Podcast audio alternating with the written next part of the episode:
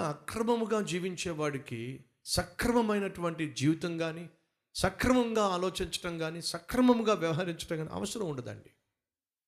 నువ్వు డబ్బులు సంపాదించడానికి నువ్వు ఎంతో కష్టపడాలి. అలా సంపాదించే ప్రక్రియలో కొన్ని నియమాలు నిబంధనలు పాటించాలి. దొంగతనం చేసేవాడికి రూల్స్ అని చెప్పండి. ఏమైనా రూల్స్ ఉన్నాయా?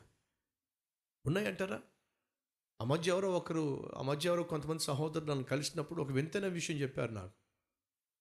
ఏమిటయ్యా అంటే కొంతమంది సహోదరులు సహోదరులు కలిసి హోలీ ల్యాండ్ వెళ్ళారట. హోలీ ల్యాండ్ వెళ్ళినప్పుడు వాళ్ళు పాపం ఆ హోలీ ల్యాండ్లో ఒక షాపులో ఏవో కొనుక్కుంటా ఉంటే ఈ లోపట హోలీ ల్యాండ్లో ఉన్నటువంటి స్థానికుడు ఒకడు నెమ్మదిగా వీళ్ళ జేబులో ఉన్న పర్స్ కొట్టేపోయాడు.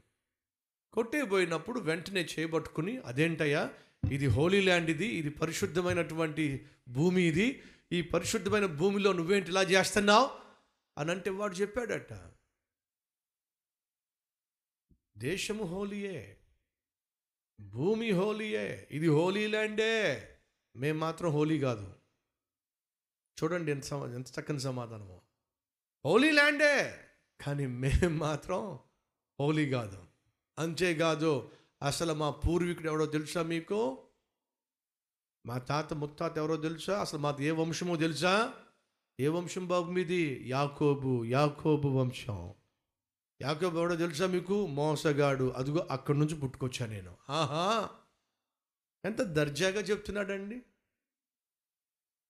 అంటే ఒక్క నిమిషం ఆలోచించండి. నువ్వు ఒక పదివేల రూపాయలు సంపాదించాలంటే ఒక నియమం ఉండాలి నిబంధన ఉండాలి. కష్టపడి పని చేయాలి. సమయం ప్రకారం ఉద్యోగానికి వెళ్ళాలి. టైం ప్రకారం ఉద్యోగానికి వెళ్ళాలి. నీకు ఇచ్చిన పని నమ్మకంగా చేయాలి. ఆ పనిని పూర్తి చేయాలి.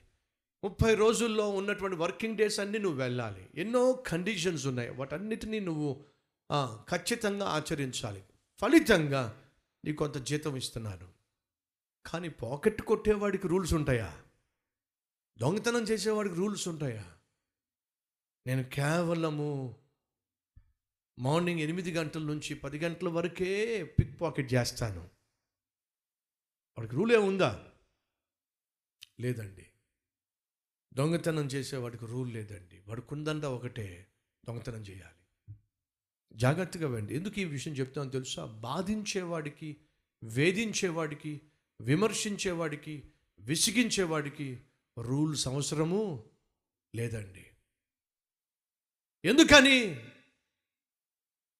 వాడు నడిపించబడుతుందే రూల్స్ను పాటించని సాతాను శక్తి చేత. ఇస్రాయేలీలు ఎలా పడితే అలా మాట్లాడతారు. నోటికి ఏదొస్తే అది అనేస్తారు. కానీ అదంతా భరించేటటువంటి మోసే అనగలడా తిరిగి? అనలేడు. కాబట్టి ఏం చేశాడు? తనకున్న బాధ అంతా వెళ్ళి దేవుని సంధిలో చెప్పుకోవాలని ఆశపడ్డాడు. వెళ్ళాడు చెప్పుకున్నాడు. కానీ వినండి ఫ్రెండ్స్ ఏం జరిగిందో తెలుసా? వాళ్ళు అన్న మాటలన్నీ కూడా విన్నాడు. ఒక్కొక్కడు ఒక్కొక్క విధంగా విమర్శించాడు వాదించాడు ఇష్టం వచ్చినట్టుగా మాట్లాడారు. అవన్నీ విన్నాడు.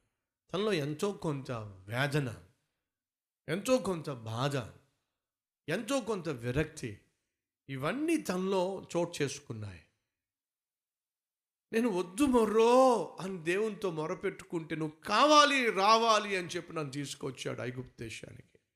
నేను ఏమైనా కావాలని కోరుకున్నాను ఈ పోస్ట్ని? కావాలని కోరుకున్నాను ఈ పొజిషన్ని కావాలని కోరుకున్నాను వీళ్ళకి నాయకుడిగా ఉండాలని దేవుడే నన్ను తీసుకొచ్చాడు. వాళ్ళ కోసం నేను అహర్నిశలు ప్రయాసపడుతున్నాను. దేవుని దగ్గరికి వెళ్ళి ప్రాధేయపడుతున్నాను. బహు దుర్మార్గుడైనటువంటి ఫరోను ఎదుర్కొన్నాను. ఫరోను శాసించాను. ఫరో చేతిలో నుండి దేవుని సహాయంతో వీళ్ళందరినీ విడిపించుకొని తీసుకొచ్చాను. ఇంత చేస్తున్నా నన్ను అర్థం చేసుకోరే వీళ్ళు?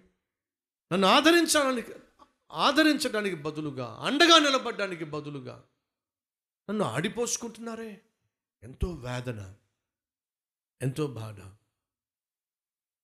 మోషే హృదయంలో నిండిపోయింది. దేవుని సన్నిధికి వెళ్ళినప్పుడు ప్రియ సహోదరి సహోదరులు మరలా జ్ఞాపకం చేస్తున్నాను. నీ మనస్సులో ఉన్న నీ మదిలో ఉన్నటువంటి బాధంతటిని పూర్తిగా దింపుకుంటేనే మంచిది. అది ఎవరి మీదైనా కావచ్చు. దేవుని సన్నిధికి వెళ్ళినప్పుడు కోపంతో వెళ్ళొచ్చు వేదంతో వెళ్ళొచ్చు ఆవేశంతో వెళ్ళొచ్చు లేదు అపవిత్రతతో వెళ్ళొచ్చు. నువ్వు ఎలా వెళ్ళినా సరే దేవుని దగ్గరికి వెళ్ళినప్పుడు సాధ్యమైనంత వరకు నిన్ను నీవు ఖాళీ చేసుకొని దేవుని శక్తితో దేవుని ఆత్మతో దేవుని సన్నిధితో బయటకు వస్తే మంచిది. సగం కోపంతో సగం విరక్తి భావనతో దేవుని సన్నిధిలోంచి నువ్వు బయటకు వచ్చావనుకో ఏం జరుగుతుందో తెలుసా? ఆ సగమే నీ జీవితాన్ని సగం చేసేస్తుంది. మోషే వెళ్ళాడు తిన్నగా దేవుని దగ్గరికి వెళ్ళి తన బాధ అంతా చెప్పుకున్నాడు కానీ తనతో పాటు కోపాన్ని తెచ్చుకున్నాడు. సహోదరా సహోదరి జాగ్రత్త. మీలో కొంతమంది అంటూ ఉంటారు నా భర్త ఆత్మీయుడు కాదు నా భార్య ఆత్మీయురాలు కాదు. అయితే జాగ్రత్త. ఆత్మీయుడు కానీ ఆత్మీయురాలు కానీ నీ భార్య నీ భర్త నిన్ను ఆత్మీయుడు అయిన నిన్ను ఆత్మీయురాలు అయిన నిన్ను ఆత్మీయ హీనుని చేయగలరు. వారి మాట తీరుతో వారి ప్రవర్తనతో విసిగించడం ద్వారా కోపం పుట్టించడం ద్వారా. వాళ్ళతో పాటు నువ్వు కూడా గొడవ పడ్డావంటే నీకున్న మనశ్శాంతి పోతుంది. వారికి ఎలాగూ మనశ్శాంతి లేదు. వారికి ఎలాగూ దేవునితో సత్సంబంధం లేదు. ఉన్న నిన్ను కూడా ప్రశాంతంగా జీవించకుండా చేస్తారు.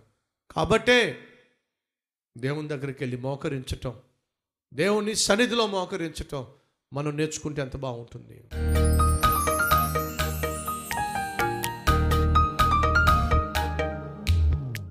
పరిశుద్ధుడు అయిన తండ్రి ఆహారం లేనప్పుడు కావచ్చు నీళ్ళు లేనప్పుడు కావచ్చు అనుగ్రహించగలిగిన నీ వైపు చూస్తే బాగుండేది. కానీ నీ వైపుకు చూడడం చేతగాని ఇస్రాయేలీలు మోషేను అహరోన్ను విసిగించారు వేధించారు బాధించారు వాదించారు. అది వారి జీవిత విధానం. కానీ ఆ జీవిత విధానంలో మోషే ఆహారంలో నష్టపోయారు నాయన.